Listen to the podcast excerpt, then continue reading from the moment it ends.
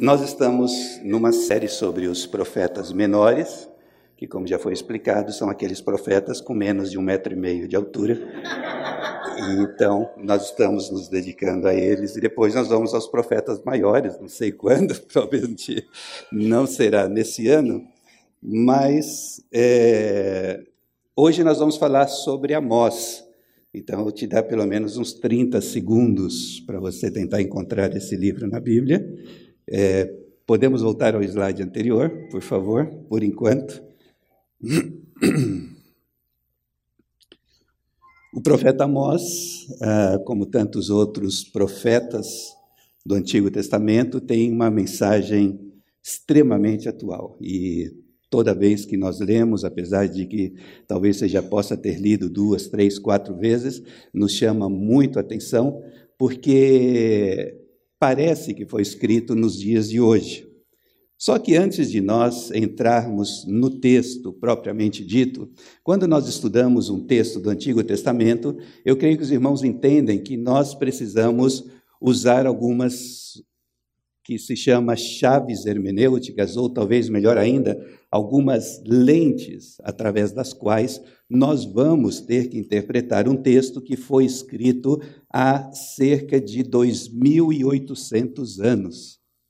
Então, o que é que um texto de 2.800 anos pode trazer para você e para mim nos dias de hoje, no ano 2019? O que é que nós podemos aprender? Então, quando nós pensamos nessas chaves hermenêuticas, ou nessas lentes que nós utilizaremos, nós temos que considerar algumas perguntas, como, por exemplo, bom, mas nós estamos estudando o Antigo Testamento, e será que o Antigo Testamento e o Novo Testamento têm o mesmo peso? E sim, os dois lados, os dois testamentos, ambos são palavras inspiradas de Deus e nós sim precisamos levar tão seriamente o Antigo Testamento quanto nós levamos o Novo Testamento. Obviamente, quando nós olhamos para os aspectos rituais do cumprimento da lei, aqueles aspectos religiosos, é, rituais da lei, nós sabemos que Jesus Cristo cumpriu a lei. Jesus Cristo foi o sacrifício de uma vez por todas e esses aspectos já não cabem a nós, como cristãos, servos, seguidores do Senhor Jesus Cristo. Porém, aqueles aspectos que nós vemos no Antigo Testamento, que estão ligados à ética e à moral, esses aspectos não mudaram.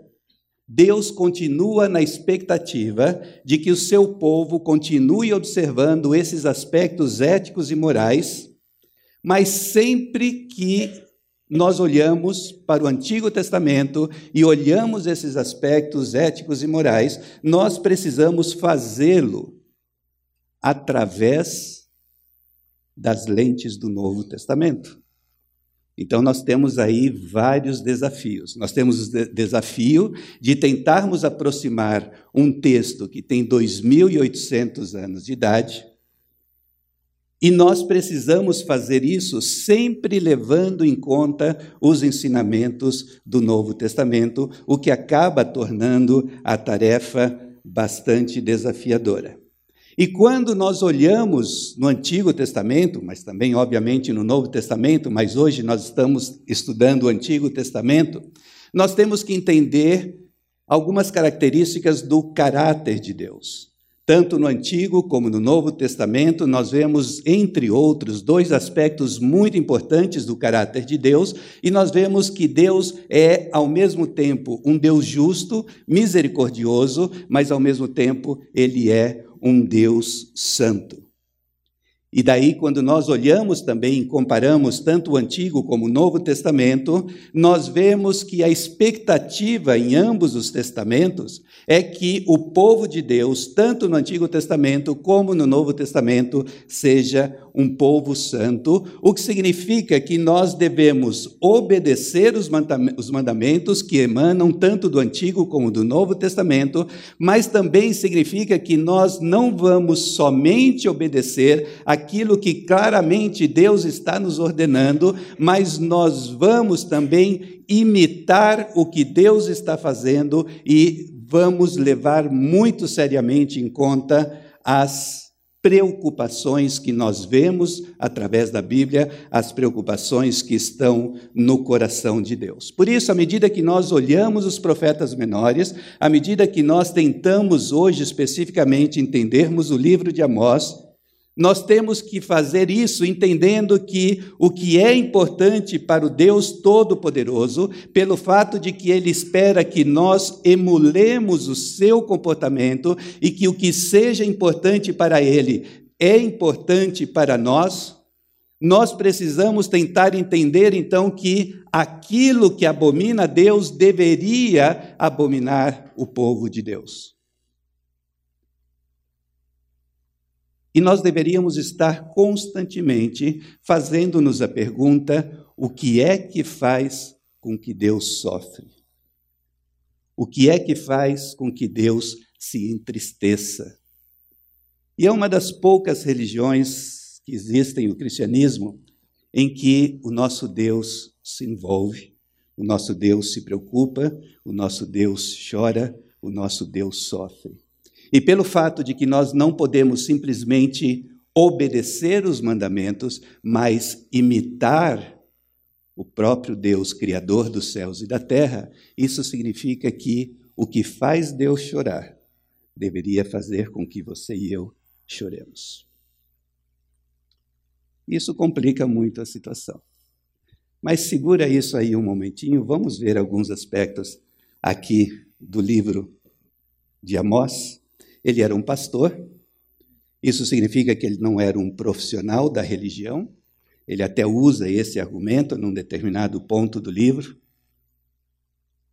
Ele vinha de uma cidadezinha pequena, parece que Deus é especialista em pegar aquelas pessoas menos significantes que estão lá perdidos num lugarzinho, num determinado ponto da terra, e ele chamou esse homem pastor que saiu de uma cidadezinha mais ou menos a 20 quilômetros ao sul de Jerusalém e muito perto da cidade de Belém.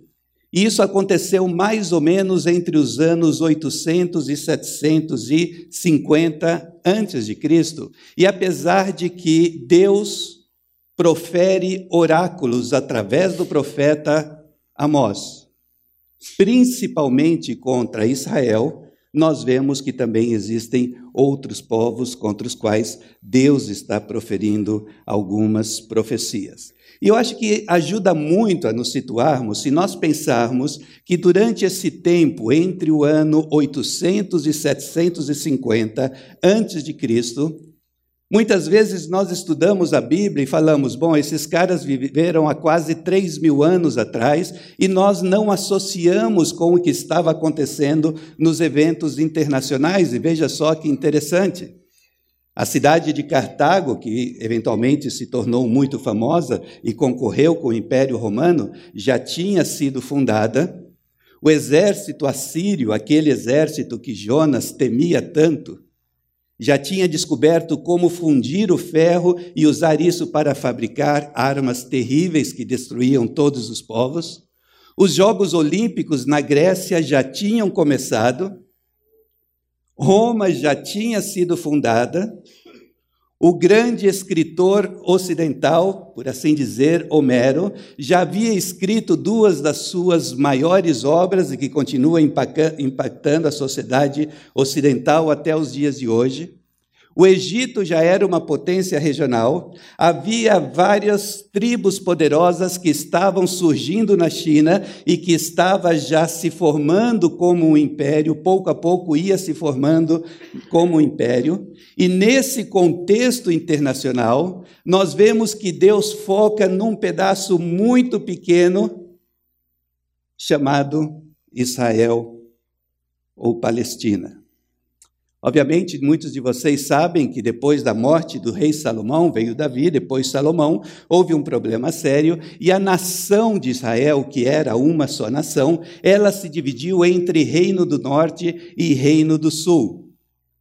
Israel passou, o Reino do Norte se chamava Israel, o Reino do Sul se chamava Judá, E aqui, nesse contexto do livro de Amós, era uma época em que o reino do norte, chamado Israel, era um reino que estava, era povo de Deus, mas estava profundamente envolvido em idolatria. Inclusive, haviam construído dois bezerros de ouros, colocado em diferentes lugares, em diferentes cidades, onde havia lugares de adoração, e disseram: Israel, eis aqui os seus deuses. Era uma época de prosperidade econômica, e se você dá uma olhada nesse mapa que nós temos aqui na tela, o império assírio eventualmente conquistou e dominava toda essa parte verde. Então, pegava partes do Irã, parte do Iraque, parte do que é hoje Jordânia, Síria, Egito, aqui dentro do deserto da Arábia, pegava um pedaço da Turquia. E a nossa história, apesar que, como nós vimos, em diferentes partes do mundo estavam acontecendo diferentes coisas, a nossa história se desenvolve nesse pedacinho de terra. Aqui está o reino do sul, chamado Judá, aqui estava o reino do norte, chamado Israel, e ao mesmo tempo que Deus fala brevemente contra Judá e contra contra os demais povos que faziam fronteira com o Estado de Israel, o foco principal das profecias está contra o Reino do Norte. E para complicar ainda mais situação, a situação, havia uma rixa muito grande entre o Reino do Norte e o Reino do Sul. E Deus pega um profeta, que não era profeta de profissão, tira de uma cidadezinha pequena, perdida, que não significava absolutamente nada em termos religiosos e políticos, e leva esse homem para falar, proferir profecias contra o reino do norte, que era muito mais poderoso do que o reino do sul. E quais são esses povos que nós olhamos no livro de Amós? contra os quais Amós começa a proferir determinadas profecias. Todos esses povos eram povos vizinhos de Israel e de Judá. Então Deus está proferindo profecias contra a Síria, mais especificamente a cidade de Damasco, Edom, Amon, Moabe, Gaza, aquela Gaza que todos nós escutamos ainda nos noticiários dos dias de hoje. E quando nós começamos a observar os pecados contra os quais Deus está dizendo contra esses povos, que eram povos vizinhos do Reino do Norte e do Reino do Sul, nós começamos a ver algo bem interessante no próximo slide. Por exemplo, no caso da Síria, os habitantes de Damasco, eles trataram de forma desumana o povo israelense numa determinada guerra ou em uma das guerras que eles tiveram entre si. Depois nós vemos da cidade de Gaza, ou o povo de Gaza, os filisteus, Deus está dizendo que eles cometeram pecados, e é interessante que aqui não está falando de idolatria, é interessante que Deus está preocupado com o fato de que o povo de Gaza dizimou comunidades inteiras com o objetivo principal de escravizar pessoas, vender essas pessoas, e a preocupação central era dinheiro. Quando nós avançamos e vemos os pecados de Tiro e Edom, ainda no capítulo 1 do livro de Amós, mais uma vez nós vemos comunidades inteiras foram levadas como cativas, nós vemos Edom perseguindo furiosamente Israel e não se preocupando com nenhum aspecto de cuidado e, e misericórdia para com mulheres, crianças e etc. Daí nós vemos um pecado terrível de Amon, onde, com o objetivo de poder estender o seu espaço territorial, eles atacaram de tal forma os seus inimigos que abriram as mulheres grávidas ao meio com, com espadas para estender as fronteiras e tornar-se mais poderoso. Queimaram Moabe, queimou os ossos do rei de Edom, até reduzi-los a cinzas. E depois o profeta gasta apenas dois versículos, na verdade não eram versículos, porque a Bíblia não era naquela época dividida em versículos, mas gasta um espaço muito pequeno para falar do Reino do Sul, que também pertencia ao povo de Deus, criticando principalmente porque eles estavam se deixando enganar por deuses falsos e haviam rejeitado a lei do Senhor. E é interessante que, dos vários capítulos do livro de Amós, apenas um pouco mais de dois capítulos são dedicados aos povos vizinhos e ao Reino do Sul. E provavelmente o Reino do Norte, os habitantes do Reino do Norte, já estavam muito contentes, porque lá estava um profeta que, na verdade, era um pastor de ovelhas, pregando os pecados de todos os povos vizinhos, menos o deles. Quando nós analisamos esses pecados, nós vemos que quase todos eles atentavam contra a dignidade do ser humano. E é impressionante como nós cristãos, principalmente nós cristãos evangélicos, nós acabamos nos esquecendo desse aspecto do caráter da santidade de Deus. Eu tenho escutado com muita frequência de que não existe tal coisa como o conceito de direitos humanos na Bíblia. Então a gente pode mudar para dignidade do ser humano porque aqui nós vemos de uma maneira absolutamente clara que Deus estava falando contra crimes que iam no sentido contrário de darmos dignidade ao ser humano.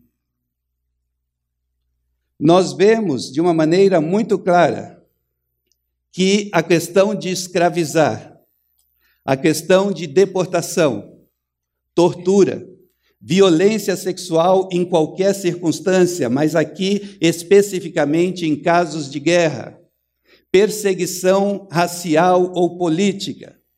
Por mais que nós queiramos espiritualizar a mensagem de Amós, nós vamos ter que entender que nos preocuparmos com a escravidão, nos preocuparmos com deportações, com torturas, pecados sexuais, perseguição racial ou política é tão espiritual quanto outros aspectos que nós veremos daqui a pouco, onde Deus está falando contra Israel. E quando nós pensamos nesses aspectos, e é praticamente impossível pensarmos nesse texto e não pensarmos no que tem acontecido no século XXI. E olhamos para as atrocidades que estão sendo cometidas na Síria. As atrocidades que estão sendo cometidas no Iraque. As atrocidades que estão sendo cometidas na Nigéria em grande parte nesses três países, por povos ou por grupos muçulmanos. E aí a gente pode ficar contente e dizer: é, mas está lá do outro lado do mundo. Não tem a ver com a gente. Mas eu não sei se você sabia que em 2018, se você juntar as estatísticas de todas as mortes violentas que aconteceram na Síria, no Iraque e na Nigéria não alcançam o número de mortes violentas acontecidas no Brasil. Por milícias, por policiais, por bandidos. E oficialmente nós não estamos em guerra, aqueles outros países estão. E quando nós olhamos que Deus chora, que Deus se preocupa, que Deus caracteriza como pecado a escravidão, a deportação, a tortura, a violência sexual e a perseguição racial ou política, a pergunta que nós precisamos nos fazer, baseado no texto da palavra de Deus, é que se isso preocupa Deus, se isso faz com que Deus chore, quando nós pensamos em missões, quando nós pensamos em sermos testemunhas do Senhor Jesus Cristo, nós não podemos esquecer o aspecto de que Deus está chorando pelo que está acontecendo nesses lugares. Como será que fica o coração de Deus quando ele vê as atrocidades dos árabes palestinos contra o povo de Israel? E como será que fica o coração de Deus das atrocidades do povo de Israel quando são cometidas contra os palestinos? Isso daqui é muito importante, eu já estou fazendo aqui a transição para a próxima parte do livro, eu acho que vocês vão achar bastante interessante, porque aqui então Deus vira o seu objetivo, ele estava falando de Judá, Deus estava falando contra os povos vizinhos que não, fazia parte do, não faziam parte do povo de Deus, e agora Deus começa a falar especificamente oráculos, profecias contra o povo de Deus. E essa notícia que vocês verão a seguir Pode parecer que não, mas tem muito a ver com ser um verdadeiro cristão e com o que significa cumprirmos os propósitos de Deus na nossa geração. E eu sei que aqui eu estou pisando em terreno absolutamente minado. Mas se você quiser saber todos os detalhes, você vai ter que ir na viagem, não tem jeito. Mas é interessante que quando nós vemos uma notícia como essa, que saiu hoje em diferentes jornais, uma das reações que nós evangélicos brasileiros temos é pensar que agora sim o Brasil vai ser abençoado porque nós estamos dando um respaldo inequívoco para o povo de Deus povo de Israel. E nós temos assim quase se fala um mantra ou uma mantra, um mantra, né? Que a gente repete, repete, repete. Quem abençoar Israel será abençoado. Não vou nem entrar nessa discussão hoje, tá bom? Só estou dizendo que é isso que acontece. E praticamente existe, da parte de uma boa parte dos evangélicos brasileiros, uma idolatria profunda em relação ao moderno Estado de Israel. E aqui nós precisamos fazer uma diferenciação importante. Quando nós estamos falando do moderno Estado de Israel, nós não estamos nos referindo necessariamente ao povo judeu, ao Israel étnico mencionado na Bíblia. E a pergunta que então nós precisamos fazer, olhando para o livro de Amós e o que nós vamos ver agora a seguir, será que existe um cheque em branco de Deus a favor do moderno Estado de Israel?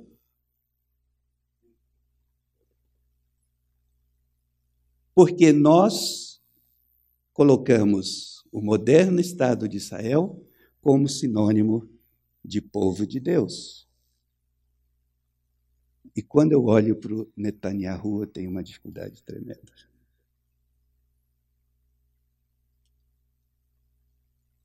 E eu creio que eu posso responder com toda convicção: Deus não deu um cheque em branco a favor do moderno Estado de Israel.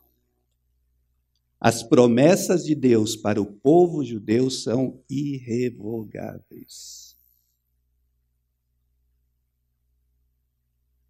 Mas quando nós olhamos para essa entidade política chamada Estado de Israel, nós temos que nos perguntar. Mas, mesmo para o povo judeu, mesmo para o povo escolhido, mesmo para o Israel étnico, quando nós olhamos para o livro de Amós, nós vamos ver que não existe cheque em branco para o povo de Deus. Lembrem-se que Israel o Reino do Norte, estava vivendo um momento de prosperidade social e econômica. Era como se o Banco Central deles tivesse decidido manter os juros estáveis, o que facilitaria supostamente o crédito e o comércio. Era como se a reforma da Previdência já tivesse sido aprovada, apesar do presidente do Congresso daquela época, obviamente, não estou me referindo a outra coisa. Era como se a reforma fiscal já tivesse garantida de ser aprovada, o pacote contra o crime de Samaria, que era a capital do Reino do Norte, já tinha passado pela Constituição de Justiça, o emprego estava diminuindo e o povo de Deus absolutamente extravasando de alegria. E Deus coloca tudo isso de lado.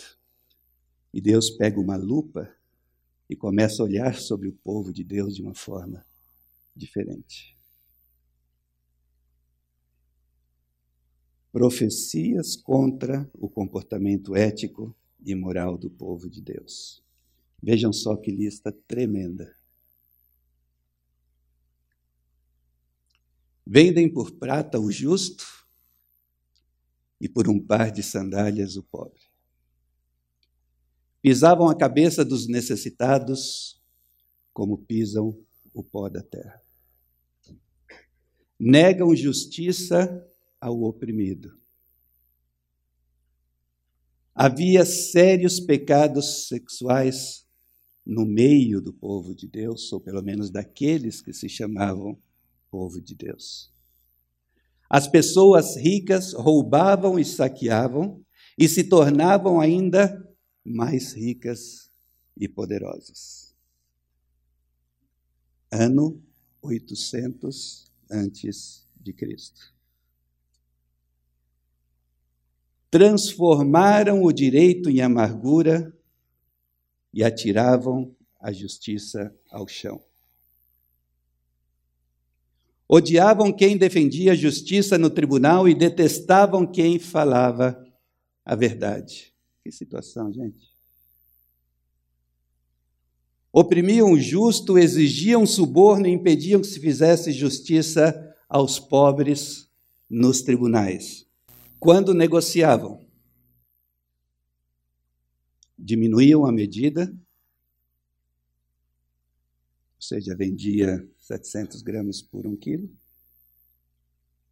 aumentavam o preço, usavam balanças desonestas, vendiam palha misturada com trigo, compravam o necessitado por um par de sandálias, e as últimas pesquisas arqueológicas mostram que nem eram sandálias havaianas, de tão ruim que eram.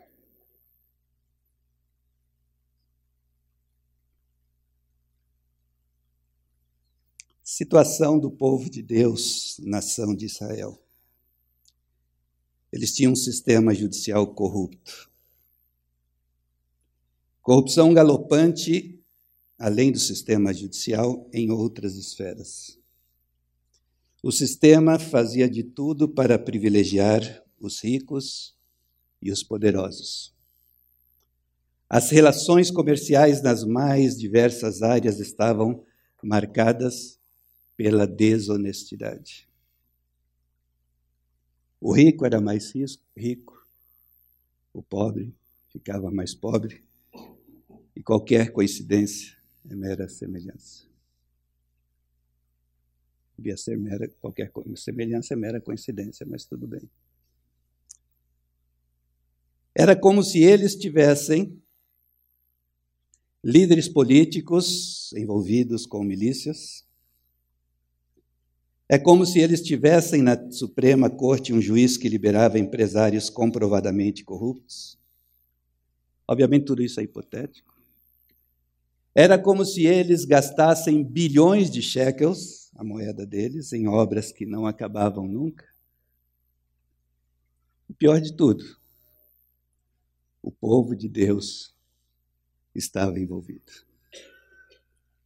Eu estou morando fora de São Paulo, perto de São Paulo, mais perto. E o nível de corrupção na esfera municipal é algo absolutamente impressionante. E triste. Engenheiros cristãos assinando alvará de construção sem condições, porque está recebendo propina.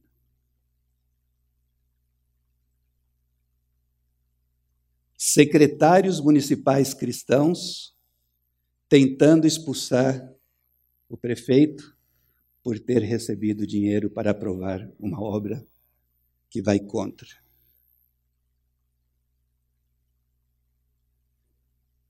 E depois disso tudo, o povo de Israel, o povo de Deus, eles iam aos lugares supostamente sagrados para adorar. É capaz até que eles oravam bastante, jejuavam bastante. Glória a Deus por isso. Mas se isso não for para a par com a nossa vida ética e moral, de tal forma que possamos deixar as marcas do reino de Deus por onde nós passarmos, nós estamos desagradando a Deus. E é muito interessante, mas eles eram os escolhidos e no próprio livro de Amós, nós vemos no capítulo 3, versículo 2, Deus dizendo: Ouçam, de todas as famílias da terra escolhi vocês. Por isso, por causa do seu chamado especial, considero vocês responsáveis por todos os seus pecados. Diferentemente do que a gente pensa, não é pelo fato que nós somos escolhidos que nós temos um cheque em branco. É de outra forma. É pelo fato de nós sermos escolhidos que Deus espera do seu povo um alto comportamento ético e moral, porque se nós não tivermos esse alto comportamento ético e moral, pelo privilégio que nós temos de termos sido escolhidos, e aqui talvez você já não vai gostar mais da, da doutrina da eleição, pelo fato de nós termos sido escolhidos, é que os pecados cometidos recaem sobre o povo de Deus. Mas isso era para Israel. E daí nós chegamos em 1 Pedro, que diz que vocês, porém, são povo escolhido, reino de sacerdotes, nação santa, propriedade exclusiva de Deus. Assim vocês podem mostrar às pessoas como é admirável aquele que os chamou das trevas para a sua maravilhosa luz. Antes vocês não tinham identidade como povo, agora são povo de Deus. Antes não haviam recebido misericórdia, agora receberam misericórdia de Deus. E eu disse que nós precisamos usar uma das lentes para interpretar o Antigo Testamento, é que nós precisamos fazer isso através das verdades encontradas no Novo Testamento.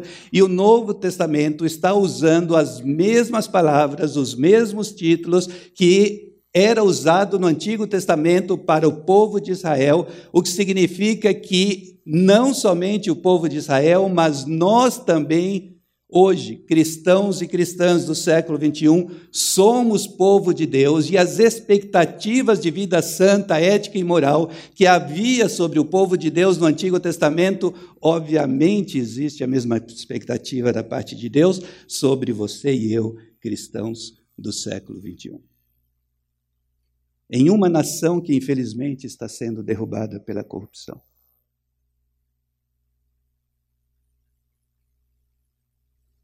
E é por isso então que, diante dessa situação, a passagem mais famosa de Amós, Deus dizendo: por causa desse comportamento do povo de Israel, ele disse: Sinto imenso desprezo de suas festas religiosas.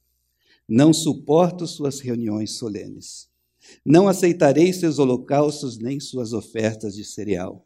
Não darei a mínima atenção para seus, suas melhores ofertas de comunhão. Chega de seus ruidosos cânticos de louvor. Não ouvirei a música das suas harpas, porque vocês não estão vivendo uma, de acordo com uma vida que glorifique o meu nome. Mas então o que Deus quer?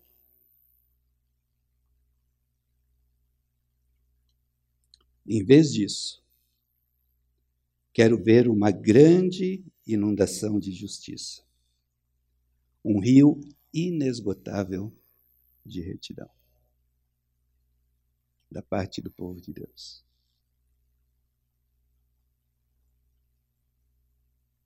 Infelizmente, não houve arrependimento. O povo de Israel, o reino do norte, poucos anos depois, foi levado como cativeiros pelo grande exército da Síria. E é por isso que nós vemos: Não vos convertestes a mim, disse o Senhor, portanto, assim te farei, ó Israel, e porque isso te farei, prepara-te, ó povo de Deus, para te encontrares com o teu Deus. Poderíamos dizer: prepara-te, ó povo escolhido, para te encontrares com o teu Deus. E pelo fato de não terem se arrependido, Deus disse: sacudirei a nação de Israel entre todas as nações. Graças a Deus, né, sempre existe uma saída da parte de Deus. E nós vemos no capítulo 9, quando houver arrependimento da parte de Israel e quando houver arrependimento da parte do povo de Deus, naquele dia restaurarei a tenda caída de Davi e consertarei seus muros quebrados. Das ruínas a reconstruirei e restaurarei sua antiga glória. Israel possuirá o que restar de Edom e de todas as nações que chamei para serem minhas. O Senhor falou e fará essas coisas. Diante disso, irmãos, o que devemos então fazer? Simples: arrependimento, que na nossa vida, nas nossas ações, no nosso trabalho, no nosso ministério, que o direito e a justiça sejam inesgotáveis, que possamos promover a igualdade de condições entre poderosos e indefesos, que nos preocupemos com os que passam fome e não têm tratamento justo. Eu tive pensando bastante essa semana. Muito do que acontece aqui, injustiça, fome, mortes em hospitais, é resultado da corrupção, muita da corrupção, como mencionado aqui no livro de Amós. E é interessante que nós montamos organizações missionárias de envio de missionário, de treinamento de missionários. Isso é fantástico. Mas a gente não se preocupa, por exemplo, em juntar um grupo de advogados e outras pessoas de áreas afins para termos uma entidade que represente o evangélico, os evangélicos na luta contra a corrupção. Entendendo que isso é tão parte da missão que Deus nos deu como o envio de missionários para a proclamação do evangelho. Porque dessa forma, nós estaremos sendo fiéis testemunhas do Senhor Jesus, nós estaremos proclamando verbalmente que somente há salvação em Cristo Jesus, e ao mesmo tempo você e eu estaremos vivendo uma vida santa, de acordo com os padrões de Deus, emulando o caráter de Deus e, através disso, deixando as marcas do reino de Deus por onde nós passamos.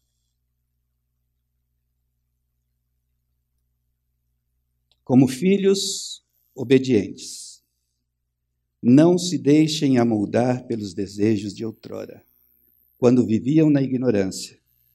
Mas assim como é santo aquele que os chamou, sejam santos vocês também em tudo o que fizerem, pois está escrito: Sejam santos, porque eu, o Senhor, sou santo. Gostaria que você baixasse a sua cabeça.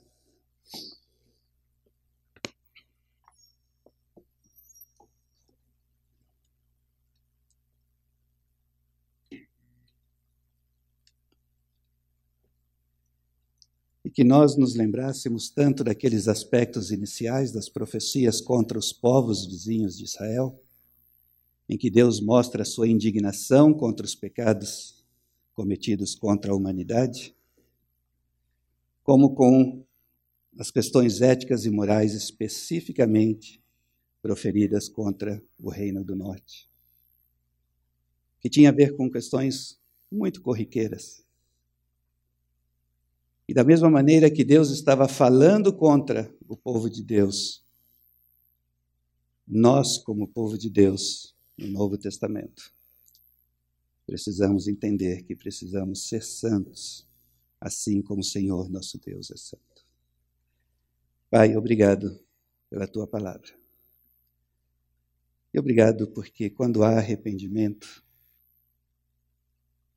tu derramas sobre nós o teu espírito. E sempre que há pecado, Senhor, nós temos a grande notícia que Jesus Cristo morreu por nossos pecados. Por isso eu te peço, Pai, que tu continues falando aos nossos corações.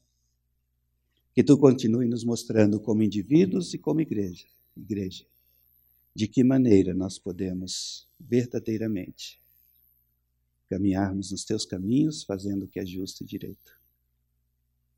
E obrigado, Senhor, porque nós temos o grande privilégio de participarmos da tua missão, inclusive da missão de caminharmos de forma justa e honesta no meio de uma sociedade pecadora.